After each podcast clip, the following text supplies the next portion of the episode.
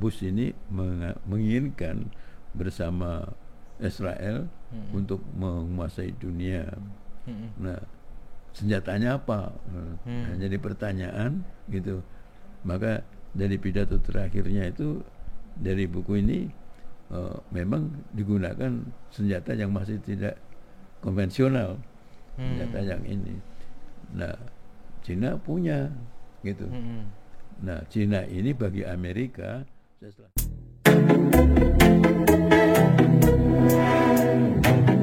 Capo, capo, capo, capo. King Charles, F N Y K, fly state if you know. Yeah. Ah, whoa, whoa, whoa. Nah, assalamualaikum warahmatullahi wabarakatuh. Alhamdulillah, gue udah bareng sama Bapak Mansur Suryanegara.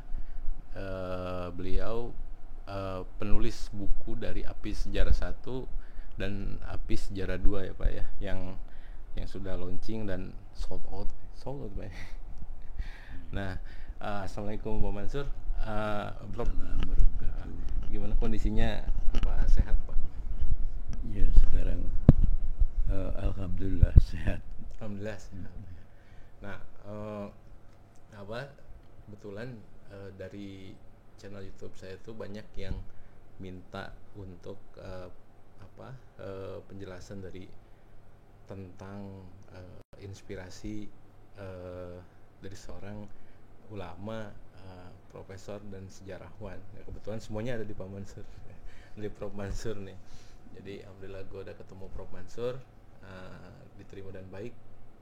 Uh, Nah, gue mau bahas tentang uh, kondisi sekarang sama buku Api Sejarah yang diciptakan periode kedua tuh Pak. Nah itu yang buku Api Sejarah kedua tuh menceritakan tentang apa tuh Pak?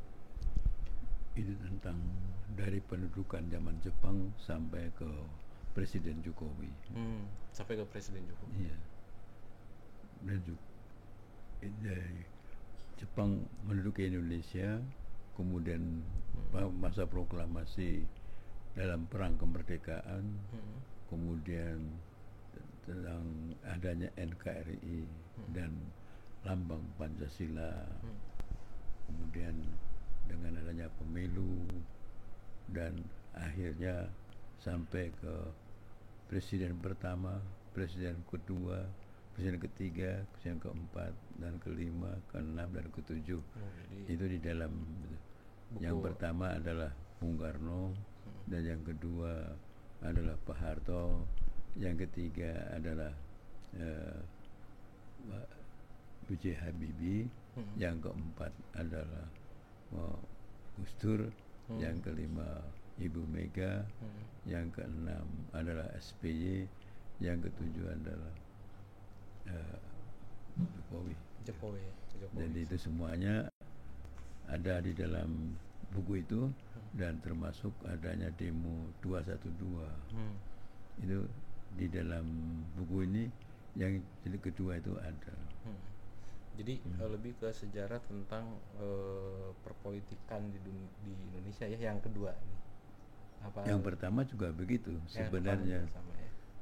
Karena ini adalah untuk menjelaskan kepada masyarakat bahwa Indonesia itu mahakarya ulama. Hmm. Hmm. Jadi menjelaskan bahwa Indonesia itu di, didirikan dengan darah ulama ya Pak. Iya. Dan para ulama. Seperti kita itu tidak pernah ada Islam. Hmm. Karena proses penulisan sejarah diarahkan kepada Hinduisme hmm. dan Buddhaisme, hmm. maka anak sekolah itu diajari tentang hal Hindu dan Buddha. Hmm. Itu sedangkan Islam itu sangat minim sekali dibandingkan dengan itu. Jadi kalau ada buku seratus lima puluh halaman itu tentang Hindu dan Buddha, hmm. tapi hanya empat halaman Islam. Empat halaman Islam. Ya. Dan itu ada satu hal yang kontradiktif sekali, sebagai kenyataan sejarah bangsa ini hmm. mayoritasnya Islam, tetapi nanti yang apa yang ditampilkan Hindu, hmm. gitu. Nah ini ada pelesir dari Belanda yang tadinya Belanda itu merasa gitu di yang menghadapi penjajahan itu hanya Islam. Hmm. Sedangkan Mojopahit sudah tidak ada, Sriwijaya tidak ada. Hmm. Maka lalu dia mempunyai uh, kebijakan penulisan sejarah Indonesia itu lebih baik dituliskan tentang Hindu dan Budanya lebih daripada banyak. Islam yang menentang Belanda. Hmm. Lebih hmm. banyak uh, yeah. apa, tentang Hindu Buddha, yeah. kerajaan-kerajaan Hindu Buddha, yeah. padahal yang lebih menentang uh, penjajahan itu Belanda, uh, Islam ya Pak ya? Ya Islam. Islam. Hmm. Jadi semuanya. Jadi ini. Tolong. Oh ya. Yang tepat. Yang ini. Ini. Yang tepat. Ini itu kan. Nah, itu. Nah, nah. Ini seperti ini. Ini buku yang bicara tentang hal uh, Islam itu hmm. di Indonesia. Dari, dari stempel-stempelnya saja itu sampai ada dua ribu stempel kan. dua ribu stempel ya? Yeah. Jadi kerajaan Islam atau yeah, ya kerajaan, kerajaan Islam, Islam tuh hmm. jadi kita bisa bayangkan dari buku ini kita bisa melihat bagaimana Islam sudah mempunyai satu tatanan kehidupan hmm. dalam tatanan politiknya. Hmm. Jadi sudah ada uh, bahasa-bahasa yang digunakan, bagaimana hmm. antar diplomasinya, hmm. dan kemudian juga huruf yang digunakan, hmm. dan juga stempel yang digunakan. Hmm. Maka kita bisa membayangkan itu di sini ada dua ribu. Nah, dari pulau-pulau yang digambarkan itu di mana tempat adalah kerajaan-kerajaan yang pernah-pernah atau kesultanan-kesultanan yang pernah terjadi di Indonesia. Hmm. Gitu. Jadi, Jadi dari ada ketimpangan penulisan sejarah. Hmm. Maka lalu saya katakan di dalam buku Api Sejarah itu adalah ada de-islamisasi. Oh, de-islamisasi ya kan hmm. e, apa penyikiran sejarah tentang ya. Islam ya. Iya, de, de itu artinya kan tidak. Tidak. Jadi tidak Islam. Secara dianggap Islam tidak ada. Hmm. Jadi tidak ada kejujuran dalam penulisan sejarah. Hmm. Jadi pam, e, Profesor bikinlah buku yang yeah. uh, tentang Api Sejarah satu dan dua ini ya sampai yeah, uh, ke apa sampai ke Presiden Jokowi nih, tentang Presiden yeah. Jokowi. Jadi sampai yang mengadakan Indonesia berideologi hmm. Pancasila hmm. dan berkonstitusi Undang-Undang empat puluh lima itu adalah kiai-kiai. Hmm. Tapi perannya tidak pernah ditampilkan hmm. sehingga uh, tidak ada uh, yang dinamakan aktivitas kiai itu di bidang politik, hmm. gitu. Dan akibatnya Indonesia ini seolah-olah hmm. tanpa kiai, padahal hmm. justru tanpa kiai tidak akan mungkin ada N K R I, iya. tidak akan mungkin ada Pancasila, tidak akan mungkin ada Undang-Undang empat puluh lima. Malah yang yang hmm. saya baca uh, pelantikan apa uh, pidato proklamasi juga itu di rumahnya seorang Muslim ya Pak? Iya betul. Gitu. Jadi kita bisa melihat mama sekarang akan ada tanggal proklamasi itu kan tanggal sembilan Ramadan hmm. itu sembilan Ramadan itu nggak dikenalkan sama sekali hmm. itu padahal kita itu sekarang sudah masuk ulang tahun ke tujuh puluh tujuh ya kita secara proklamasi tanggal sembilan Ramadan seribu tiga ratus enam puluh empat hmm. seribu tiga ratus enam puluh empat dan proklamasi itu adalah eh, dinamakan berkat rahmat Allah, berkat rahmat Allah. Oh. Tetapi oh, orang-orang mengira bahwa justru proklamasinya hasil dari P K I, hasil komunis. Nah.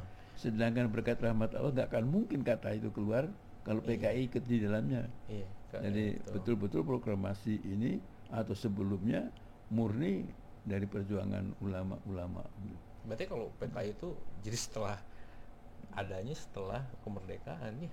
Kalau P K I adanya di tahun seribu sembilan ratus dua puluh. Hmm.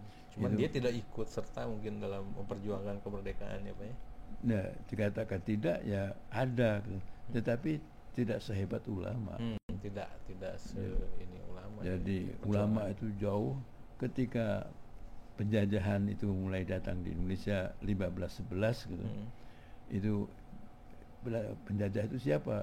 Itu adalah kerajaan Katolik Portugis. Hmm, tetapi kan karena sistem penulisan sejarah tidak disebutkan agamanya, hmm. makanya disebut Portugis saja. Hmm. Nah, jadi konsep-konsep yang dinamakan imperialisme hmm. itu dari dinamakan Paus Alexander keenam. Hmm. Jadi itu Katolik yang pertama kali hmm. membangkitkan adanya imperialisme hmm. nah, ke Indonesia. Kenapa? Ya dia menganggap bahwa negara bangsa-bangsa yang di luar gereja itu dianggap uh, biadab. Hmm. Lalu negaranya dianggap tera, nulis hmm. tera itu artinya double R tapi tulisannya. Hmm. Kalau tera biasa timbangan. Hmm. Kalau tera nulis itu, itu wilayah yang tanpa no, tanpa penguasanya. Hmm. Jadi dianggap apa itu negara tidak bertuan. Oh, no. Maka lalu yang berhak menguasai adalah Katolik. Ya, jadi nah, misinya itu tiga G itu ya, Pak. Iya. Uh, gospel Uh, God Glory gitu ya? Iya itu. Uh, God, ya, ya. Lalu genoside-nya itu. Uh-huh. Nah mereka itu menganggap bahwa membinasakan bangsa itu uh, misi suci, hmm. mission sacri. Jadi penjajahan itu mission sacri. Sedangkan Indonesia menganggap penjajahan itu bertentangan dengan pri kemanusiaan dan pri keadilan, harus dihapuskan dari dunia. Hmm. Nah itu dalam Undang-Undang empat puluh lima pembukaan yang tidak akan mungkin Undang-Undang empat puluh lima itu terjadi kalau nggak ada Mbah Hasyim hmm. dari N U, lalu Ki Bagus Hadikusumo dari Muhammadiyah, hmm. gitu. Lalu Kasman Singodimedjo, Kasman Singodimedjo juga dari Muhammadiyah. Hmm. Jadi pemikiran-pemikiran kesejarahannya itu dia dipisahkan, dihilangkan bahkan itu peranan kiai-kiai itu. Yeah. Nah ini itu tidak benar, gitu. Jadi mereka itu, para kiai itu, beliau-beliau itu yang benar uh, ikut aktif di dalam pemberdayaan kenegaraan ini hmm. dianggap ulama-ulama itu tidak ikut campur. Hmm.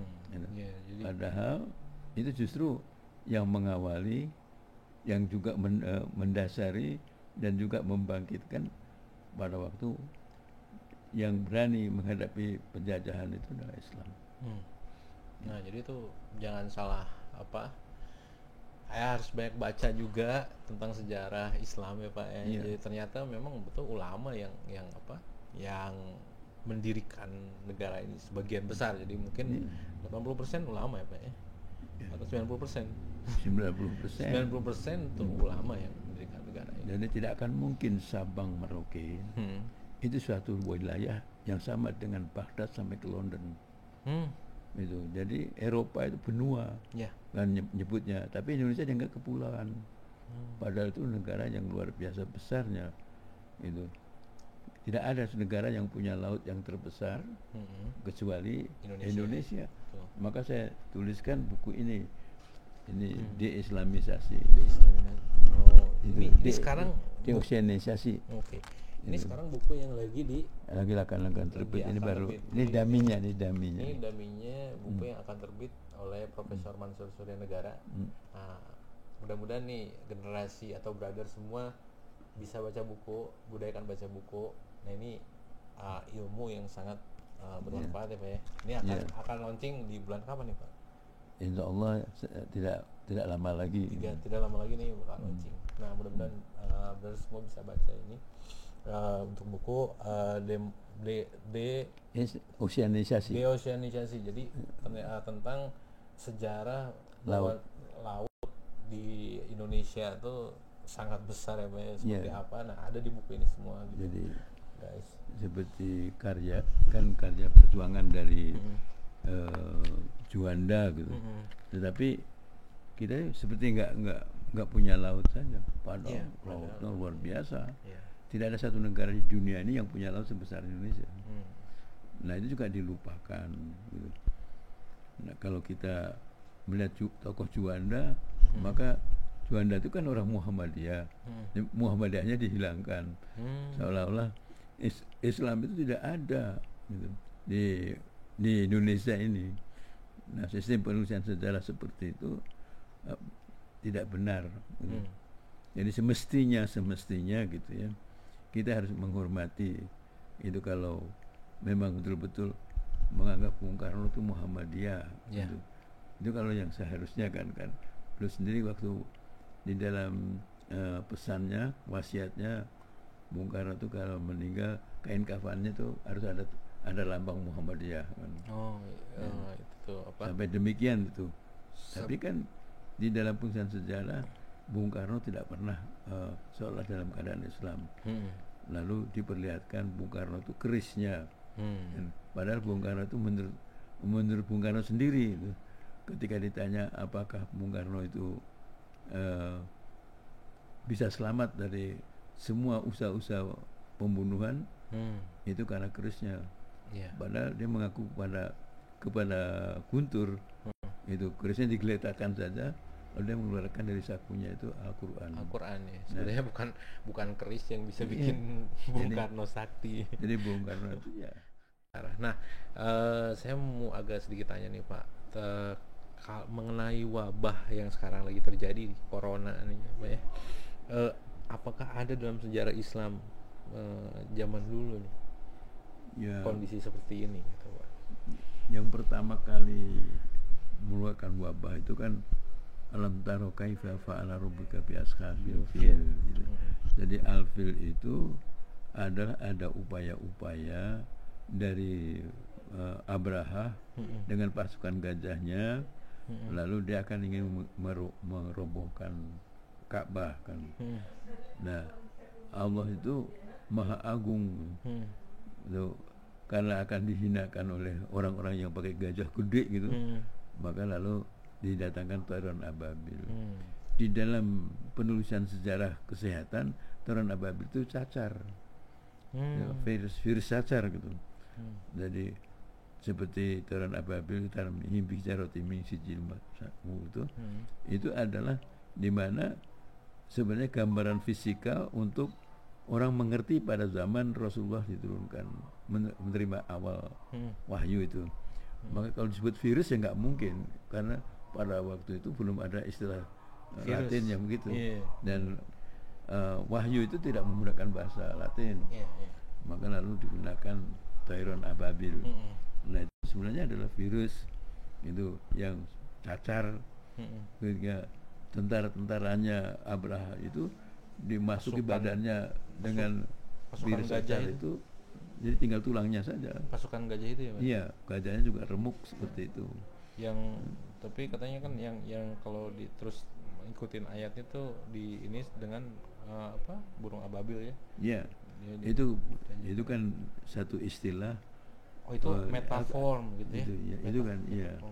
Jadi Allah memberikan satu gambaran kepada uh, ya kepada umat Islam ini hmm. bahwa zaman itu belum ada istilah virus, hmm. maka Di, disampaikan dengan istilah Taron Ababil. Ababil. Karena ya. Kalau kita lihat saraf uh, hmm. virusnya cacar itu ya bersayap dan segala macam. Hmm. Dan inilah yang menyerang secara ganas itu, itu tubuh hanya, uh, itu ya. ya. Itu. Jadi jumlahnya tidak satu, bukan jumlahnya dengan beribu, hmm. maka seluruh badan ditempeli virus hmm. cacar itu hmm. ya hancur pada ketika itu. Ya, ya. Maka kasfi makul itu. Jadi kita bisa, itulah sejarah ke ke apa itu kewabahan tadi, iya, jadi yang epidemi yang pertama di dalam sejarah Islam itu digambarkan itu digambarkan ya. Dalam surat Al-Fil ya Pak. Iya Al-Fil. Al-Fil itu. Jadi kita bisa hmm. melihat bahwa ya, fir, adanya wabah itu ketika setiap gitu. Hmm. Islam itu diserang, maka itu wabah keluar. Hmm. Gitu. Jadi kalau sebelum Diponegoro ditangkap gitu, hmm. itu kan ada wabah lebih dulu. Oh, dulu juga ada ya, di juga. Zaman Indonesia, iya. Jadi delapan belas dua puluh itu ada wabah, hmm. lalu delapan belas tiga puluh muncul. Hmm. Gitu. tujuh belas dua puluh juga ada wabah, lalu timbul perang lagi. Iya, yang saya Jadi, baca tuh setiap seratus tahun sekali. Iya. Gitu. Jadi terus, iya terus tahun sekali hmm. dan itu akibat Islam diganggu. Akibat. Ini enggak. Hmm. Nah selama ada Islam tidak diganggu hmm. maka selama itu pula aman. Hmm. Tetapi kalau Islam itu mulai diganggu maka timbullah wabah. Hmm. Umpama Baghdad dihancurkan oleh Monggol. Hmm. Nah waktu adalah Black Death itu muncul. Oh Black Death ya, iya. Yeah. Sekarang juga ada tuh di Cina katanya Black Death. Iya. Yeah. Nah itu semuanya itu penyakit-penyakit itu tiba kalau Islam diganggu. Ini belum terjadi pemikiran semacam itu, hmm. tetapi mari kita apa kita ingat-ingat gitu ya, hmm.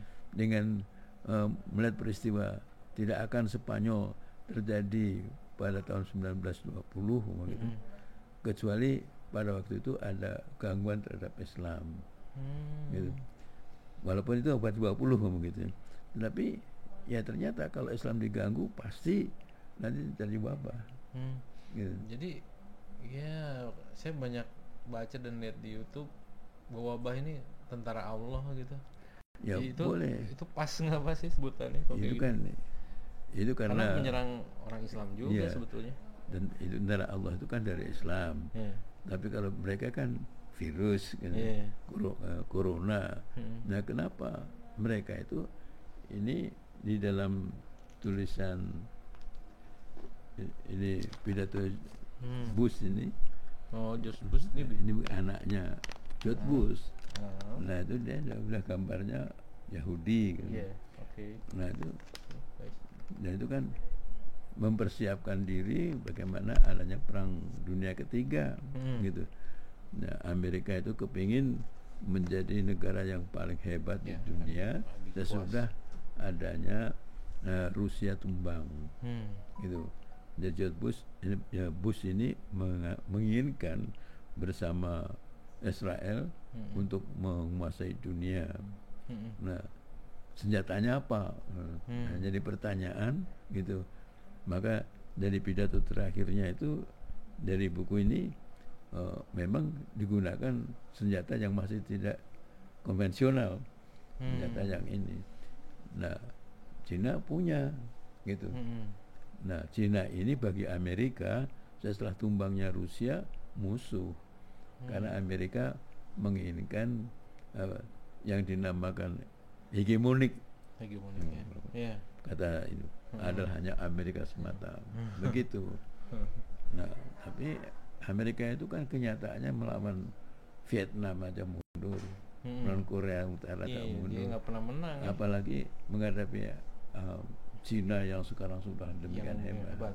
Nah, lalu Cina sendiri merasa karena tidak ada lagi lawan Amerika, tetapi lawan yang paling hebat adalah Islam. Hmm. Lalu dia juga memprogramkan bagaimana itu menumbangkan Islam, hmm. begitu.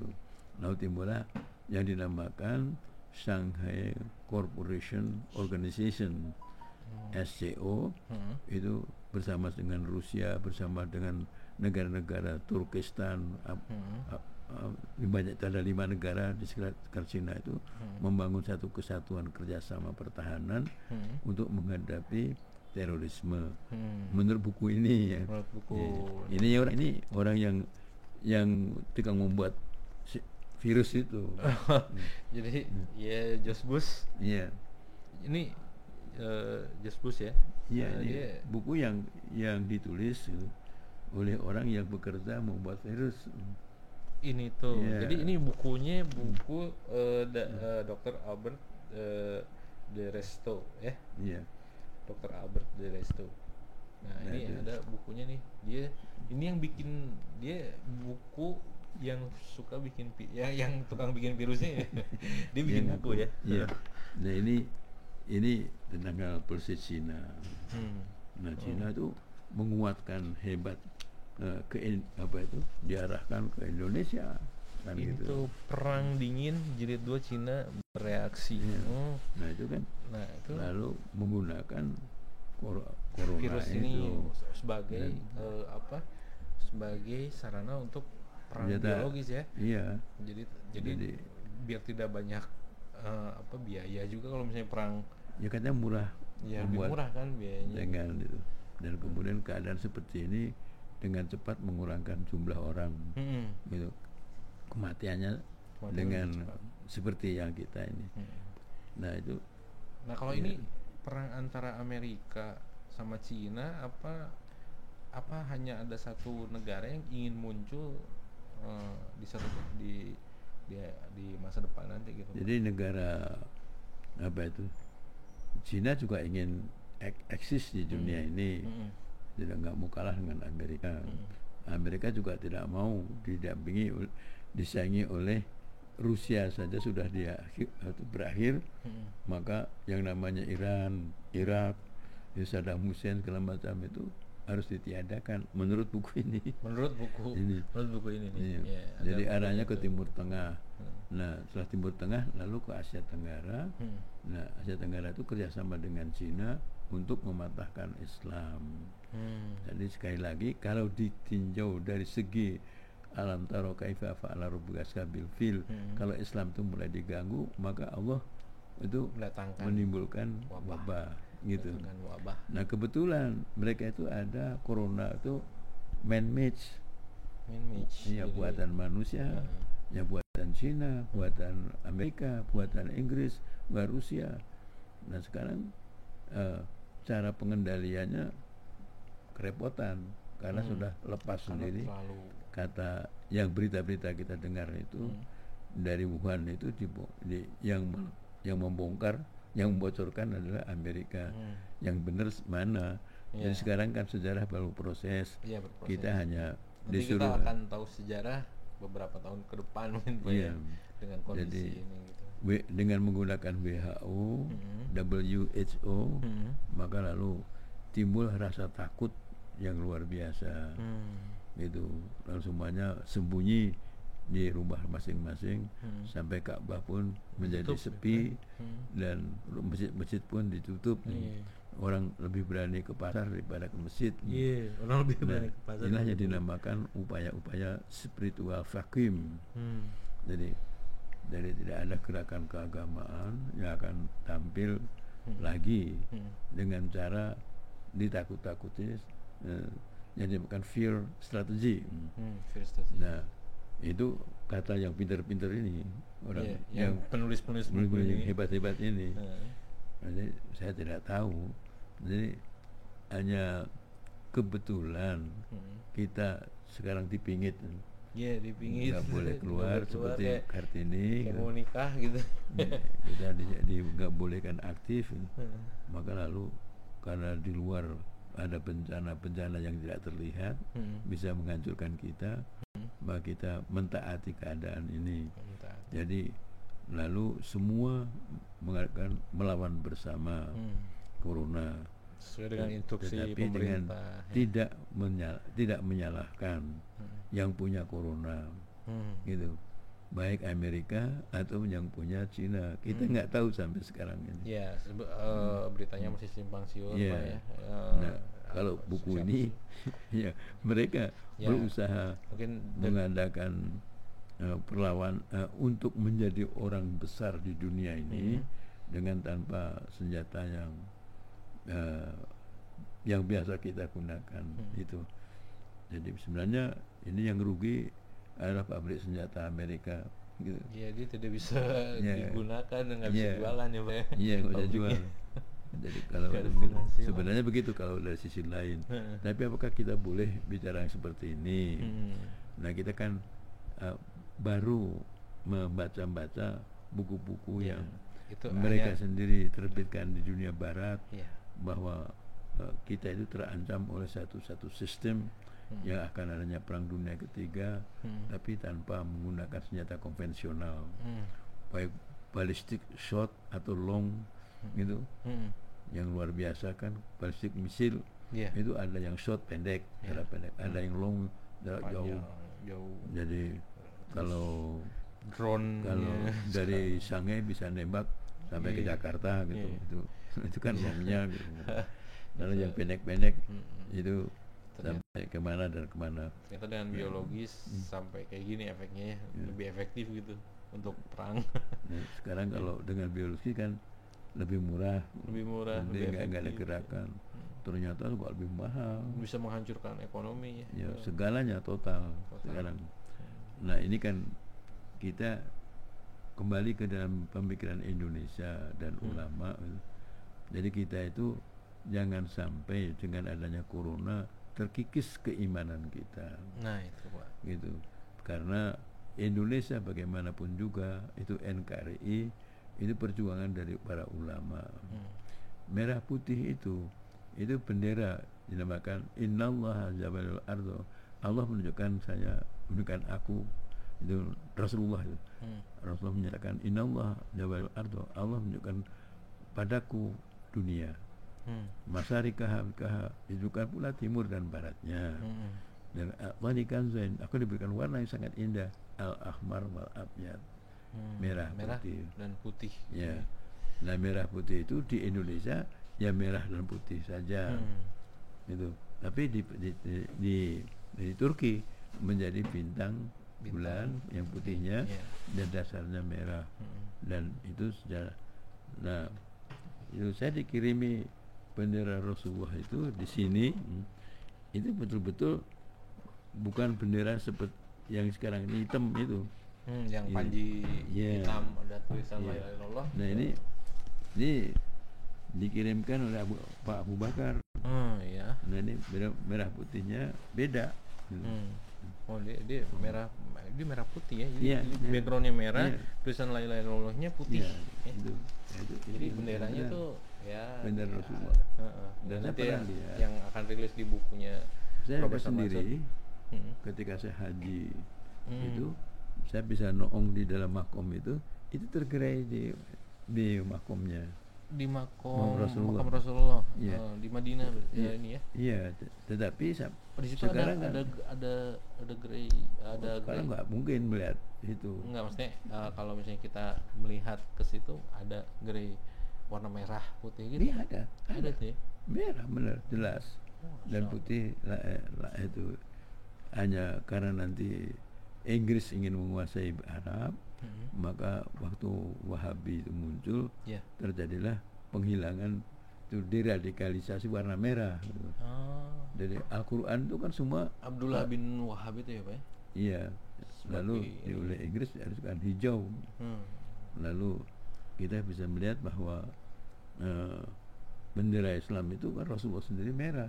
Hmm. Memanggil istrinya juga Humairah. Merah. Ya, kemerah-merahan yeah. kan ya. Nabi ya, Adam Humairah. Itu ditanya oleh malaikat, kenapa diberi nama Hawa? Loh, lihat aja warna bibirnya. Hawa itu berarti artinya merah. Merah juga. Iya, hawa itu oh. merah. Jadi jadi merah itu artinya Islam. Ya? Gitu. Islam tuh jadi warna Islam lebih, itu lebih warna merah. merah. Itu karpet di di Madinah juga merah. Hmm, gitu. Betul yang dibilang ya selain yeah. bordo, bordo hijau kan, Pak. Iya, jadi kalau hmm. apa itu di luar itu kan semua merah. Hmm. Nah, kalau lambang kematian itu karena dalam Al-Quran khudrun siabaka, bajumu akan hijau. Hmm. Khudrun itu lambang kematian tuh jadi ya. Nah, makanya itu nanti ya, ya, kalau ya, sudah wafat maka Rasulullah sudah wafat kubahnya hijau. Iya betul di atasnya. Tapi benderanya merah. Ya. Gitu. Kubah di Madinah tuh di apa di daerah Rudoh tuh kubahnya di atasnya hijau. Iya. Hijau ya. Jadi kita itu uh, Uh, kalau kita ingin membenarkan sejarah yang sebenarnya, hmm.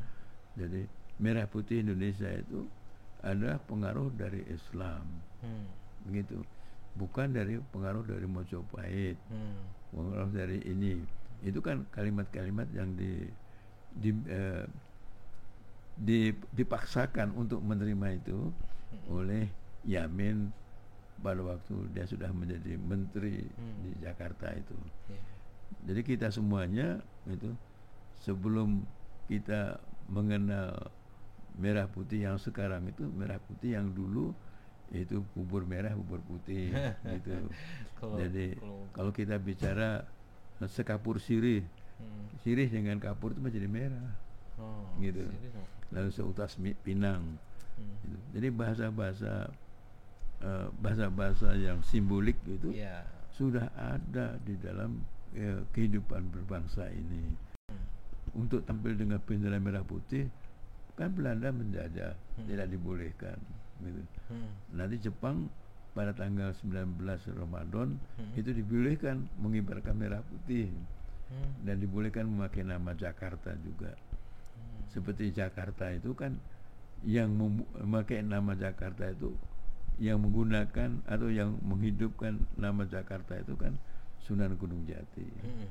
Sunan Gunung Jati itu eh, disebutnya Syarif Hidayatullah. Hmm. Itu wali. Hmm. Kan. Hmm. Tapi karena Jakarta itu dikuasai oleh oh, dikuasai oleh Katolik Portugis, hmm. ya, maka lalu diadakan upaya untuk merebut kembali. Nah, perebutan hmm. kembali ini dipimpin oleh Sunan Gunung Jati, walaupun wali itu du, digambarkan tidak pernah bicara politik. Hmm. Tapi sebenarnya dia adalah eh, sebagai sebagai cucu dari Sunan eh, Prabu Siliwangi, dia merebut pelabuhan Kalapa, hmm. itu namanya Kalapa, yang dikuasai oleh Portugis, direbut kembali dan berhasil pada tanggal dua puluh dua Ramadan hmm. sembilan ratus tiga puluh tiga Hijriah. Hmm. Kalau uh, kalau Masehinya itu adalah tanggal yang disebut tanggal dua puluh dua Juni lima belas dua puluh tujuh. Jadi namanya diambil dengan Sunan Gunung Jati itu merasa bahwa seperti Rasulullah membebaskan Mekah. Hmm. Nah, lalu kalau Rasulullah membebaskan Mekah itu turun ayat Inna fatahna laka fathan mubina. Hmm. Lalu Jakarta juga disebut fathan mubina. Tapi kalau disebut fathan mubina nggak ngerti orang, itu harus di, harus diindonesiakan. Hmm. Maka diganti dengan Jayakarta, Jayakarta. Atau berubah menjadi Jakarta. Jakarta. Itu nah, apa sering digaungkan oleh uh, Ustadz Adi Hidayat juga ya sebagai yeah. murid Bapak. Yeah. Katanya Ustadz Adi Hidayat ini guru uh, ini tuh gurunya Ustadz Adi Hidayat ya. Kata Adi Hidayat tuh dia yeah. bicara di ceramahnya. Lu doktor. Iya. Yeah. Doktor dari doktor karena maksudnya profesor ahli sejarah. Nah, jadi kita harus apa itu?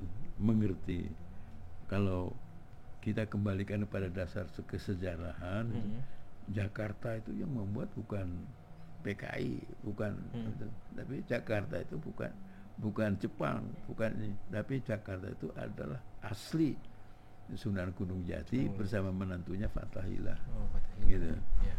Dan tanggalnya itu dua puluh dua. Hmm. Tapi bukan dua puluh dua Juni, hmm. tapi dua puluh dua uh, Ramadan. Hmm. Tahunnya bukan tiga, lima belas dua puluh tujuh. Tapi sembilan tiga tiga. Hmm. Gitu. Nah itu kalau kita menggenapkan melihat dari sisi Islamnya, maka tanggalnya seperti itu. Hmm.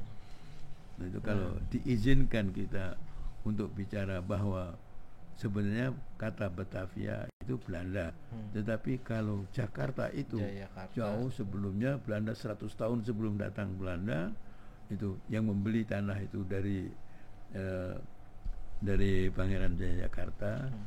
dan hanya seribu dua ratus real hmm. dengan uh, seribu dua ratus real untuk area area Jakarta sembilan puluh meter persegi. Oh, sembilan puluh meter persegi.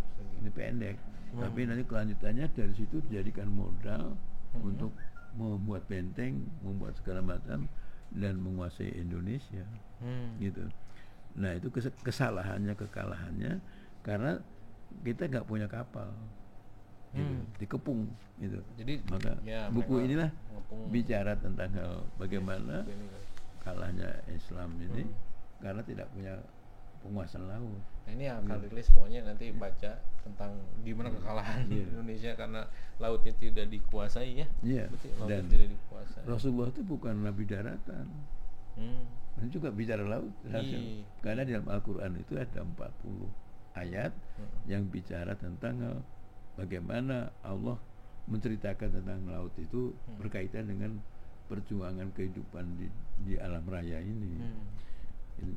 Sampai tujuh puluh satu persen laut kita itu di dunia itu dan dua puluh sembilan persen itu adalah daratan. Hmm. Nah, oleh karena itu buku ini adalah untuk mengembalikan satu kesadaran kelautan.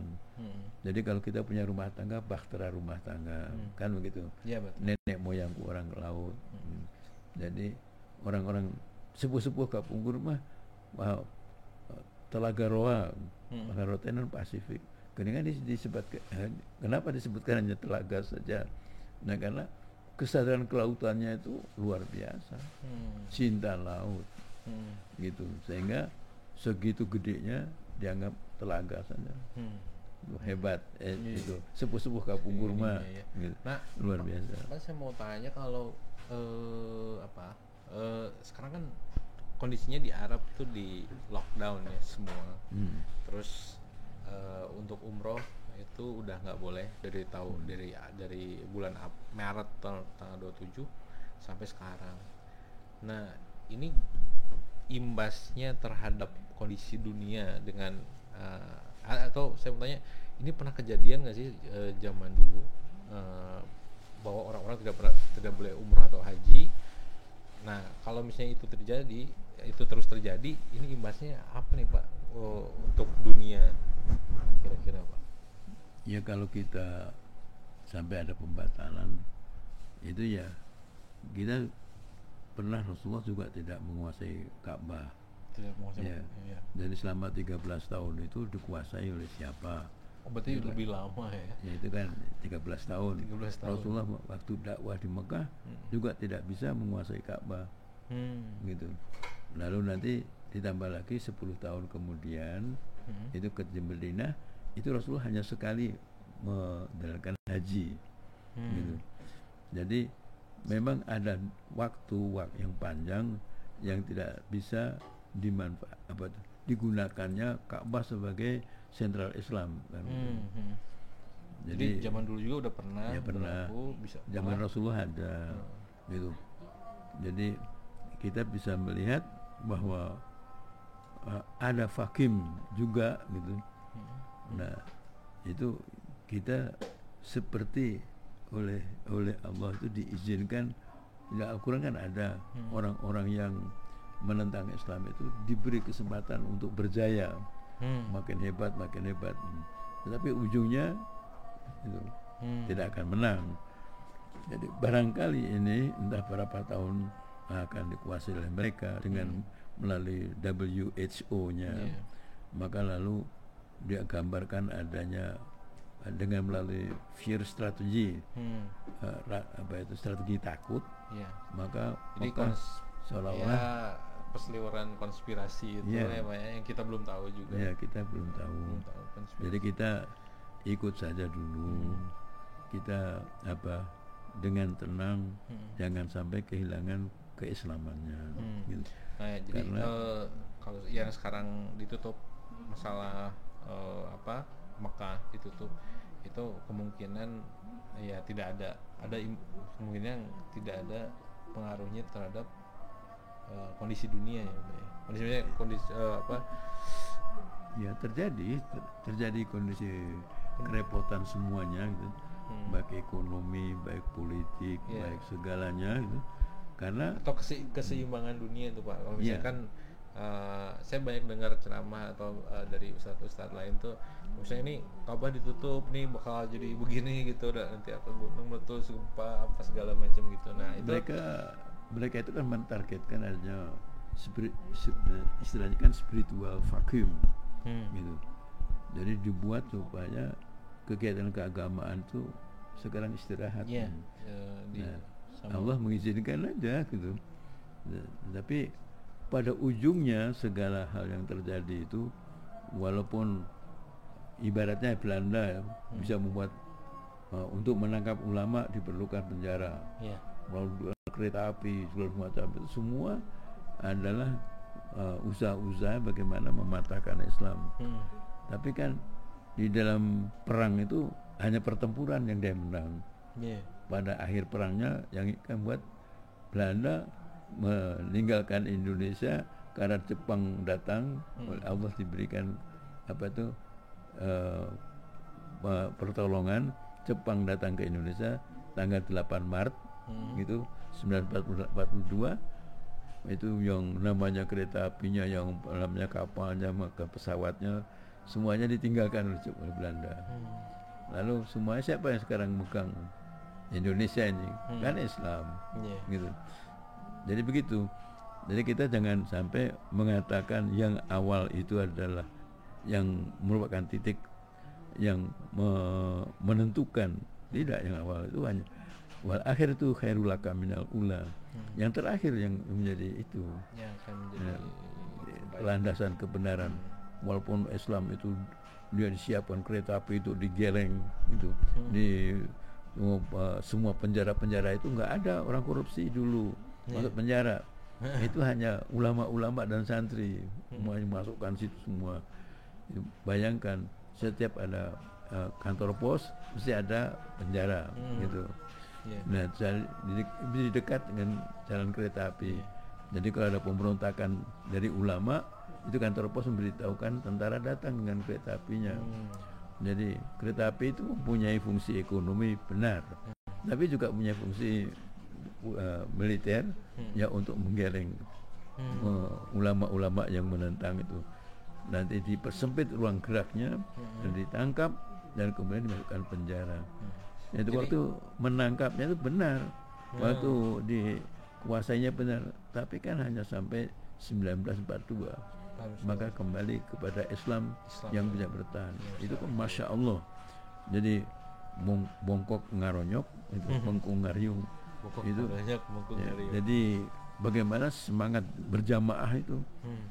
walaupun bongkok itu, walaupun tidak menekan apa-apa dari ulama, tapi tetap ingin bersatu dengan ulama. Nah, jadi itu. Sekarang konspirasinya tuh mungkin men- meniadakan jamaah ya Pak ya, iya. jamaah ini. Jadi tapi Islam itu kuat. Jadi walaupun uh, pagar apa itu rumah uh, pesantren-pesantren itu dari dinding-dinding yang jelek, hmm. gitu, dari pengajian yang sangat lampunya tanpa ada listriknya, hmm. hanya itu. Tetapi itu kan pelita-pelita Allah. Hmm. Itu adalah merupakan satu gerakan-gerakan yang hati itu nggak bisa dijual, hmm. gitu. Sehingga sampai mangan orang mangan asal kumpul. Nah, itu bagaimana itu sampai bisa ber- membuat begitu tuh Allah yang ngatur. Hmm. Maka itu berkat rahmat Allah. Berkat rahmat Allah. Jadi tidak akan mungkin kita apa itu. Jadi mungkin dengan ditutupnya Mekah ini mudah-mudahan nggak uh, ada pengaruhnya ya Pak ya untuk keseimbangan dunia ini gitu. Tidak, dan, karena uh, dari Amerika juga perlu perlu minyak. Hmm. Dan kerjasama dengan uh, Arab itu, tadinya memang minyak itu dikuasai oleh Inggris, hmm. tapi Amerika mengambil alih, hmm. sehingga di dalam buku ini dalam buku ini hmm. itu dijelaskan bahwa Amerika menguasai Mekah, Mekah ya. gitu. Ya, betul. Ya, kalau Yahudi menguasai Palestina, ya. gitu. Dan kemudian ada upaya-upaya Amerika untuk mematahkan semua kekuatan Timur Tengah, hmm, tapi ya. akan, akan terjadi, wallahu alam, ya terjadi, tapi tidak akan bisa menguasai keseluruhannya. Hmm. Jadi, jadi kita bisa akan apa itu melihat itu kenyataan sejarah, hmm. bahwa Islam memang akan dipadamkan cahayanya, hmm. itu kalau di Indonesia oleh P K I mau hmm. gitunya, ya. Tapi kalau di Cina ya sudah R R C sekarang ini berhasil memadamkan, dan kemudian uh, di negara-negara lain sedang diusahakan untuk padam karena adanya upaya-upaya di luar Islam untuk menghancurkan Islam. Jadi selagi Islam itu tidak diganggu, maka kemakmuran terjadi. Kan, yeah. Tapi kalau diganggu ini yang tadi di awal tuh ya seperti dalam. Oke, okay, uh, sekian aja video dari kita. Uh, gua dan Prof Mansur pamit mundur. Uh, selamat menjalankan ibadah puasa di bulan Ramadan. Mudah-mudahan puasa kita dan setiap amal ibadah kita diterima oleh Allah Subhanahu wa taala. Uh, tunggu video kita berikutnya. Uh, jangan lupa klik like, subscribe, and comment. Assalamualaikum warahmatullahi wabarakatuh.